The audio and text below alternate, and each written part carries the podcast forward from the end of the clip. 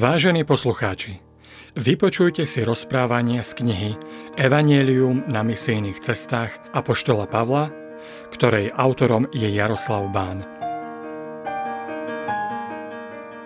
Evangelium ako dobrá správa o Ježišovom dokonalom diele pre človeka je fascinujúca skutočnosť meniaca život ľudí.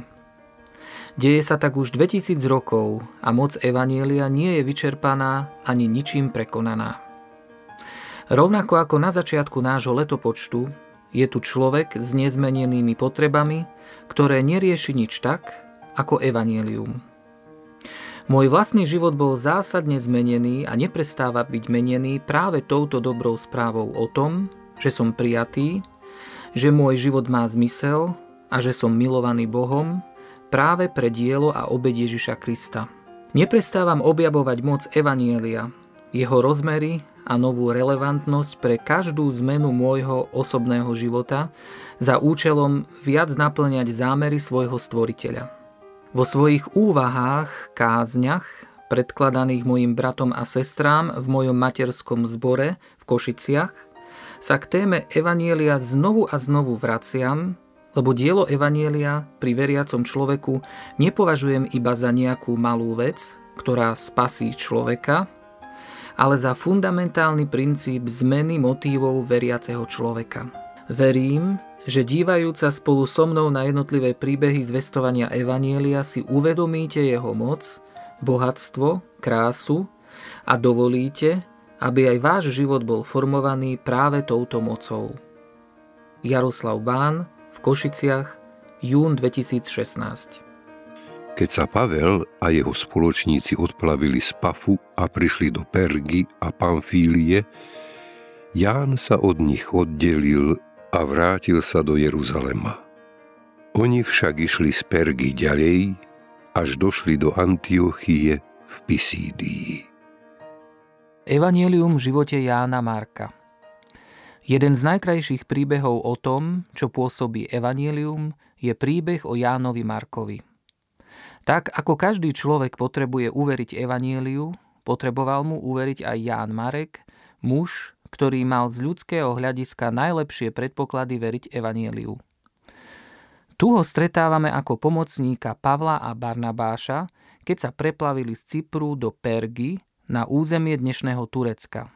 Postoj Jána vidíme v momente, keď je možno najviac potrebný, lebo ďalšia fáza misijnej cesty bude veľmi náročná – peším pochodom cez nehostinné kraje Pamfílie, Pizídie a Južnej Galácie.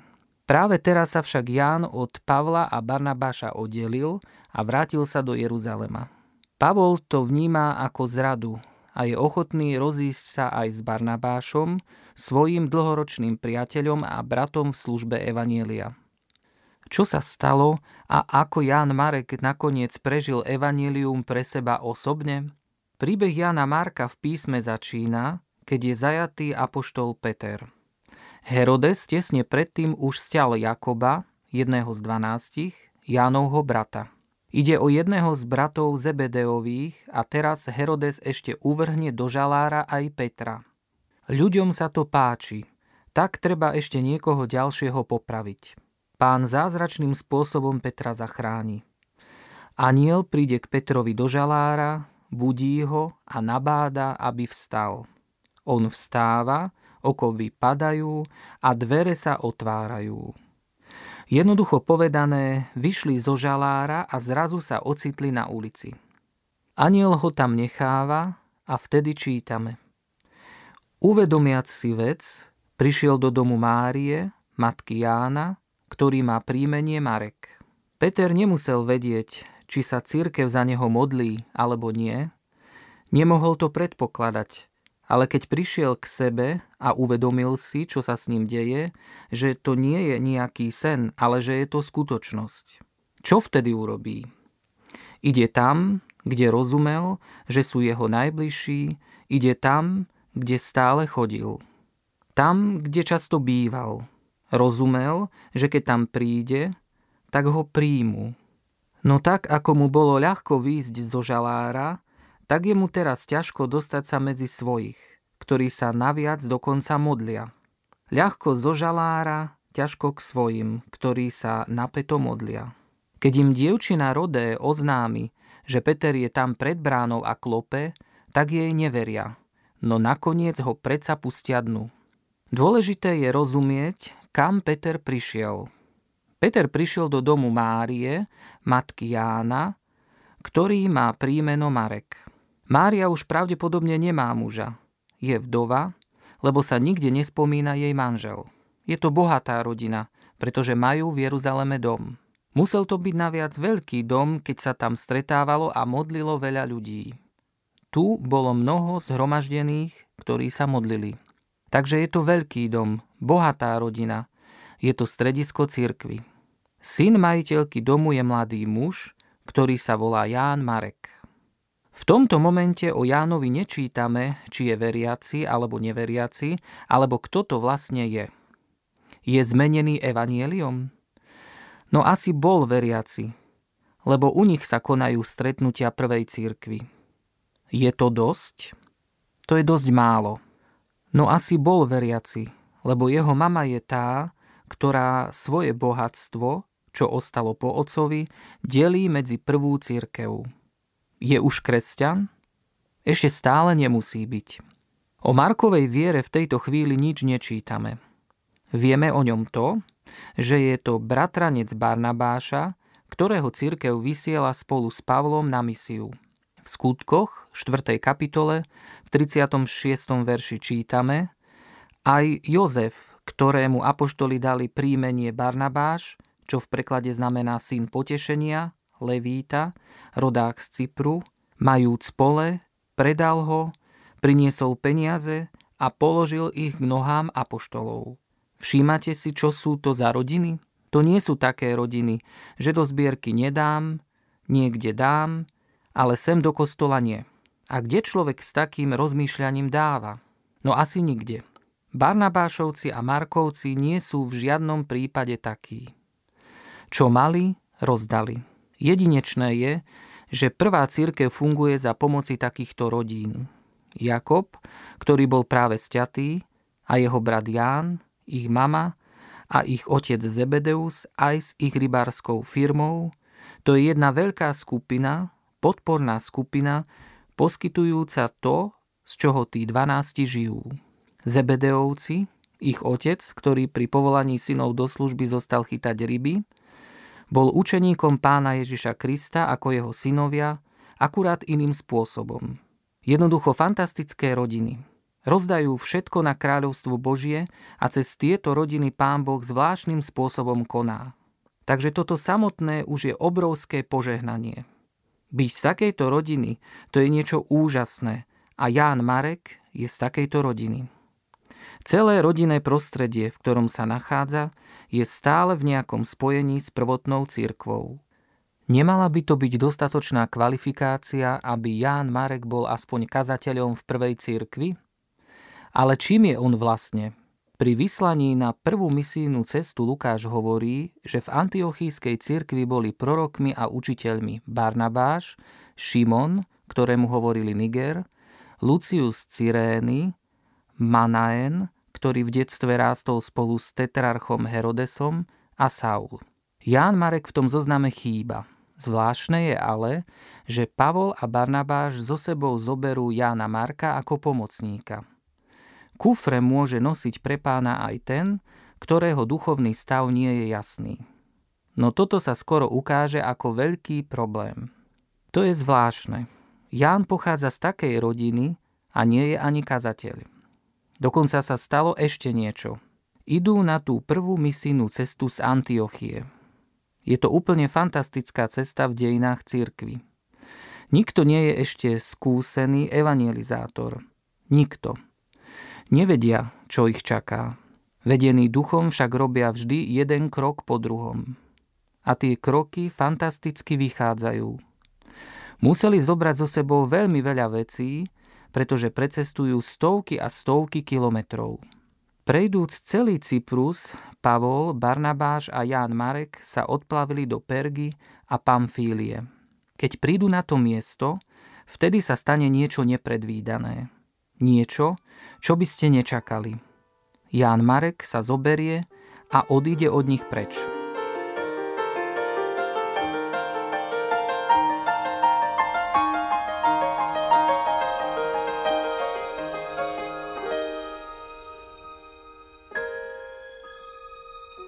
Čo sa to vlastne stalo? Cesta nebola jednoduchá. Čítame, čo všetko zažili. Idú z Pergy do Antiochie Pizíckej, Ikonie, Listry, Derbe. Keď už pozakladali zbory na tejto ceste, tak z Derbe, ktorá bola na úpetí veľkých hôr Taurusu, idú naspäť a po zboroch povzbudzujú bratov, ustanovujú starších a konajú službu. No Ján Marek, ktorý mal byť ich služobník, toho niet. Kam ocestoval? Ján Marek ocestoval do Jeruzalema k mame. Chlapec odcestoval k mame? Keď začína druhá misijná cesta, tak Ján Marek príde na pretraz znova. Barnabáš príde za Pavlom, domýšľam si, že mu povie asi toto. Vieš čo, Pavol, ten lajdák nás zradil – Jednoducho je to zbabelec. Ušiel. Dajme mu však druhú príležitosť. Každý má mať predsa právo na druhú šancu. Dajme človeku druhú šancu. Jan Marek má dostať druhú šancu nie len preto, že je môj bratranec. Kto iný v cirkvi by ju mal dostať, ak nie on? Ak by Barnabáš bol Slovák, tak by tam mohli zaznieť aj varovania, aby sa nenahnevala jeho matka ktorej dome je zhromaždenie Jeruzalemskej cirkvi. Pavol povie nie. Pavol je veľmi chladne objektívny. Porozumel, kde Jan Marek stojí duchovne a tak povedal nie. Musel niečo veľmi vážne porozumieť o Jánovi Markovi, keď tak trvá na svojom odmietnutí. V tej chvíli v skutkoch 15. kapitole v 38. verši čítame – ale Pavol usúdil, že netreba brať so sebou toho, kto ich v Pamfílii opustil a nešiel pracovať spolu s nimi. Došlo medzi nimi k ostrému sporu a tak sa rozišli. Z tohto Pavlovho rozhodnutia povstalo veľké rozhorčenie a roztržka. Tí dvaja sa poriadne pohádali. Vznikla taká hádka, že sa rozišli. Pavol trval na tom, že keď chceš ísť, choď, ale ja s Jánom Markom nejdem. Čo to je? O chvíľu uvidíme, čo to znamená. Pavol rozpoznal, že byť z tej najlepšej rodiny, byť vychovaný v tej najlepšej rodine, byť pri tom, keď sa dejú tie najväčšie veci v cirkvi, nie je ešte zmena evanielium, neznamená prežiť nový rod, byť Božím dieťaťom. Jánova mama je pri ukrižovaní a aj Ján Marek je dokonca pri tom. Väčšina komentátorov Markovho Evanielia hovorí, že on je ten mládenec, ktorý nahý uteká pri ukrižovaní. V ich dome sa koná posledná večera a je zoslaný duch svetý. Ján Marek však tejto chvíli nebol dieťaťom Božím a o chvíľu to uvidíme jasne. Keď sa Pavol s Barnabášom rozídu, tak Pavol si vyberie za svojho pomocníka Sílasa a s ním absolvuje misijné cesty. Barnabáš s Jánom Markom idú znova na Cyprus a potom už o ich misijnej práci bude písmo mlčať. Chvíľu ešte pravdepodobne chcú zopakovať to, čo videli s Pavlom na prvej misijnej ceste, ale Lukášovi, ktorý píše skutky, to už nestojí za zmienku, aby povedal, čo to je, alebo nevedel nič významné, čo by o tom mohol napísať.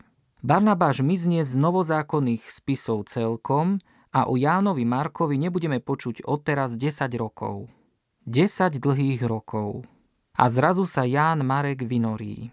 Objaví sa v Ríme na najneočakávanejšom mieste. Je v Ríme s mužom, ktorý pred desiatimi rokmi s ním nechcel mať nič spoločné. Ján je tam s apoštolom Pavlom. Keď apoštol Pavol píše list Kolosanom, je prvýkrát v Ríme. Je to vtedy, keď prvýkrát prišiel do Ríma a prvýkrát musí stáť pred cisárom. Na chvíľu je oslobodený a chce robiť cestu niekde ďalej, s najväčšou pravdepodobnosťou štvrtú misijnú cestu. Podľa cirkevnej tradície ide do Španielska, vráti sa a vtedy je druhýkrát uväznený. To je aj bod, keď je apoštol Pavol popravený. Keď Pavol do Ríma príde prvýkrát a stojí pred cisárom, tak napíše pozoruhodnú vec. Pozdravuje vás Aristarchus, môj spoluzajatec, spoluvezeň Amarek, bratranec Barnabášov, o ktorom ste dostali príkazy. Keby prišiel k vám, príjmite ho. Neuveriteľné.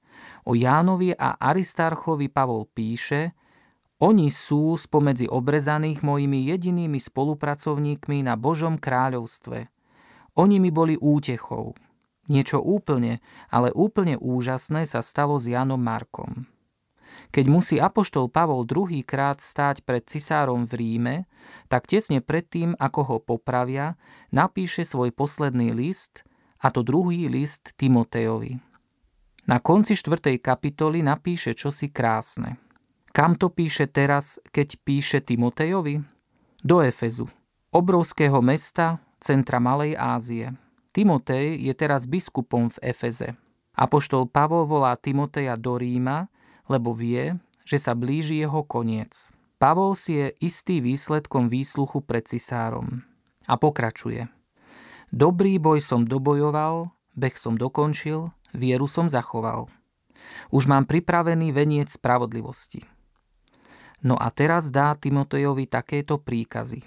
Usiluj sa, aby si skoro prišiel za mnou. Démas ma totiž opustil, lebo si zamiloval tento svet a odišiel do Tesaloniky. Krescent odišiel do Galácie, Titus do Dalmácie. Iba Lukáš je samotný so mnou. Krescent a Titus to sú boží služobníci, ktorí boli poslaní apoštolom, aby slúžili v Galácii a Dalmácii. Teraz prosí o jedinečnú vec vo vzťahu k Jánovi Markovi. Vezmi Marka a priveď ho so sebou, pretože mi bude užitočný v službe. Niečo nádherné sa stalo s Jánom Markom. Pavol vie, že mu bude užitočný v službe. Špeciálne on, Ján Marek. Pavol tesne pred svojou smrťou nie je naivný a keď niečo také povie, tak rozumieme, že Ján Marek zo začiatku druhej misijnej cesty a Ján Marek teraz, to je síce jedna a tá istá osoba, ale charakter tej osoby sa zmenil na nepoznanie. Pavol o tom napísal v stratenom liste, ktorý sa mal čítať aj v kolosách. Lebo tá zmena bola čosi neobyčajné aj pre prvú církev. Lenže teraz sa Marek nachádza už v Efeze – v tom prvom liste do Kolos Pavol povie o Jánovi Markovi. Je to verný, spoľahlivý človek, ak by sa u vás objavil, odporúčam ho prijať aj napriek tomu, čo viete o jeho histórii. Človek, ktorý je so mnou, ktorý mi je na úžitok, ten ma neopustil, všetci ma opustili, ale on nie. Ján Marek opustil Pavla na prvej misijnej ceste. A tak ho opustil, že Pavol povedal, so mnou chlapče už viac nepôjdeš. A zrazu je to niekto, koho žiada, aby prišiel z obrovskej vzdialenosti. Aby prišiel z Efezu do Ríma za Pavlom, aby mu tam mohol slúžiť. Tak čo sa stalo? Čítame o tom v prvom liste Petra. Príbeh Jána Marka sme začali Petrom ako pravidelným hostom v dome matky Jána Marka – a teraz ten príbeh aj ukončíme Petrom. V prvom liste Petra, písanom z Ríma, v 5. kapitole, v 13. verši čítame Pozdravuje vás spolu vyvolená církev v Babylone, aj Marek, môj syn. Slovné spojenie môj syn v listoch prvej cirkvi znamenalo, že je to ten, ktorý sa obrátil na Petrovu službu. Duchovný syn. Pavol tak volá Timoteja alebo Filemona, keď píše, že ty si moje duchovné dieťa. A posielam ti Onezima, ktorý je tiež moje duchovné dieťa. Rovnakým zradcom, ako bol Ján Marek, bol aj Apoštol Peter. Apoštol Peter potreboval dostať druhú šancu a dostal ju od pána Ježiša. Ak by sme so svojou zradou boli závislí od tých najlepších duchovných vodcov cirkvy, mnohí z nás by tú druhú šancu nedostali. Možno ani od apoštola Pavla. Evanílium Ježiša Krista však dáva šancu každému. To je úžasná vec. Apoštol Peter je pilierom prvej cirkvi v Jeruzaleme a samozrejme, že Ján Marek a jeho rodina sú mu veľmi blízky. Tých 10 rokov prežil Ján Marek pravdepodobne v Jeruzaleme. Možno ich prežil v hambe, lebo po zrade nasleduje hamba. Zrejme prežíval aj opovrhovanie sebou samým. Ale Peter je na blízku. Nevieme to s istotou, ale môžeme si domyslieť, že skôr či neskôr sa zväzť o Markovej zrade dostala aj k Petrovi a že Peter porozumel, čo trápi tohto mladého Jána Marka. Porozumel, že on ešte nie je znovu zrodené Božie dieťa. A tak ho viedol k tomu, aby porozumel Evanieliu a stal sa Božím dieťaťom, novým stvorením v Kristovi.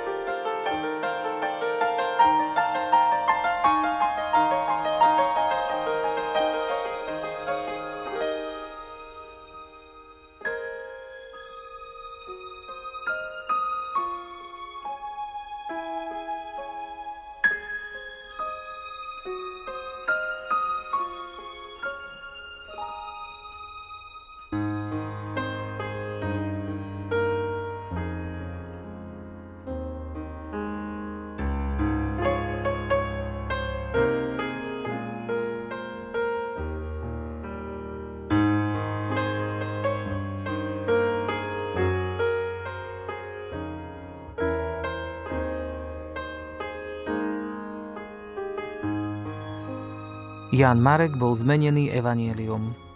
Už to nie je len nejaký mládenec, ktorý býva vo vôbec prvom zhromaždení cirkvy pána Ježiša na tomto svete, ale niekto, kto je rukou apoštola Petra vedený, aby prežil nový rod. Jan Marek teraz už pozná pána Ježiša osobne. Jan Marek sa stáva dieťaťom Božím a duchovným dieťaťom apoštola Petra. Toto je úžasný moment v jeho živote. Teraz rozumieme Pavlovi. Pavol je chladne objektívny voči Markovi v zmysle, že rozumie, že keby bol z najlepšej rodiny a s najlepšími ľudskými predpokladmi pre službu Evanielia, tak jednoducho zradí aj na budúce, možno v najkritickejšej chvíli pre nové šíriace sa kresťanstvo. Bez znovuzrodenia ani kufre nie je možné nosiť pre pána. Každý z nás, a apoštol Pavol je prvý, ktorý tomu rozumie, každý jeden z nás potrebujeme prežiť to, že my sme tí, ktorí bojujú proti pánovi Ježišovi, ktorí ho zradili, ktorí ho zradia znovu a znovu bez prežitia moci Evanielia. Pavol to videl perfektne, preto je taký chladne objektívny k Markovi a nepomôže ani Barnabášovo prehováranie. Verím, že Apoštol Peter to videl ešte krajšie – on vidí v Jánovi Markovi seba samého a rozumie, že stretnutie s pánom Ježišom bude riešiť jeho problém. Vedie Marka k pánovi Ježišovi a to rieši jeho problém. Tak ho to zmení, že už nechce byť v Jeruzaleme pri mame, ale so svojím duchovným otcom ide do Ríma, kde takmer zahynie, pretože obyčajne aj tí, ktorí boli okolo tých, čo boli obvinení nerom z kresťanstva, boli zabíjaní. Ale tento raz už Jana Marka neodradí od služby pánovi nejaký problém. Tento raz už neopustí Petra, aj keď nerozúri. Tento raz je to syn nielen svojej matky, ale aj Petrov duchovný syn a najpodstatnejšie je, že je synom Božím.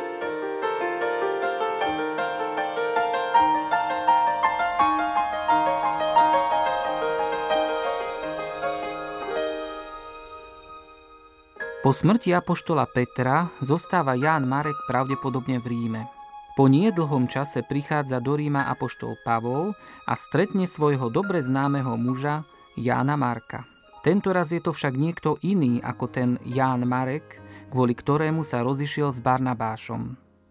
Je to nový Ján Marek, muž, ktorý prežil znovu zrodenie, je to úplne iný človek. Pavol skoro spozná, že má pred sebou človeka, ktorý bude tým najlepším služobníkom, akého kedy mal.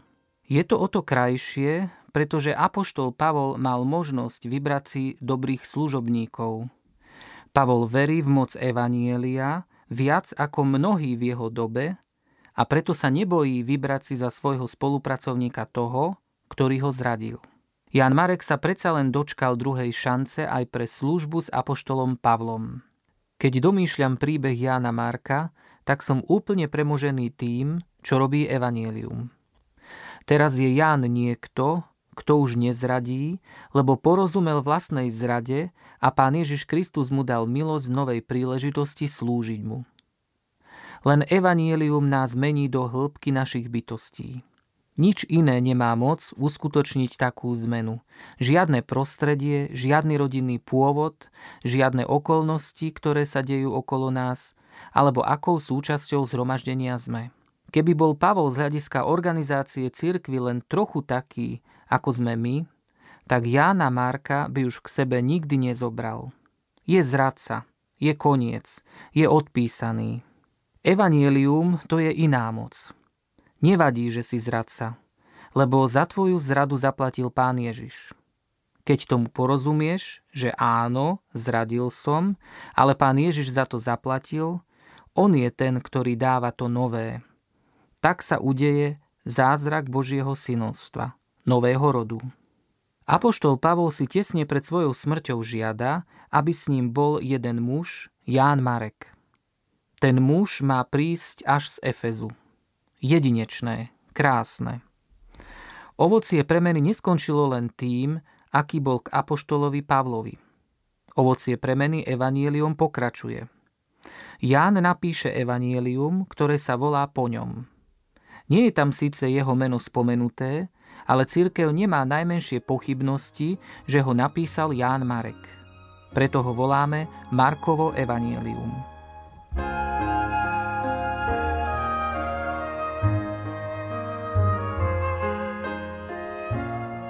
Markovo evanílium je najviac evangelizačne zamerané evanílium. Vidíme v ňom krásnu vec. Jeho písateľ je taký spojený s Petrom, že už nie je len ako jeho duchovné dieťa. Písateľ tohto evanielia a Peter ako keby boli bratia, priam dvojičky. Hoci samozrejme Peter bol oveľa starší. Pamätá si každú jednu Petrovú kázeň. Keď budete čítať Markovo evanílium, tak uvidíte, že to je samá priama Petrova reč. Ako by písateľ sedel s Petrom a počúval jeho kázne. Marek tie kázne doslova hltá, pamätá si všetko a napíše evanielium, ktoré bude jedno zo štyroch evanielií, až kým nepríde pán Ježiš. Navždy bude nie zmeno zradcu Jána Marka, hriešnika, celkom premeneného evanielium pána Ježiša Krista. Úžasný praktický príbeh o moci evanielia, ktoré sa ide rozšíriť do celého sveta a ani zrada jedného človeka ho nezastaví. Naopak, na tej zrade bude dokumentovaná veľkosť moci evanielia.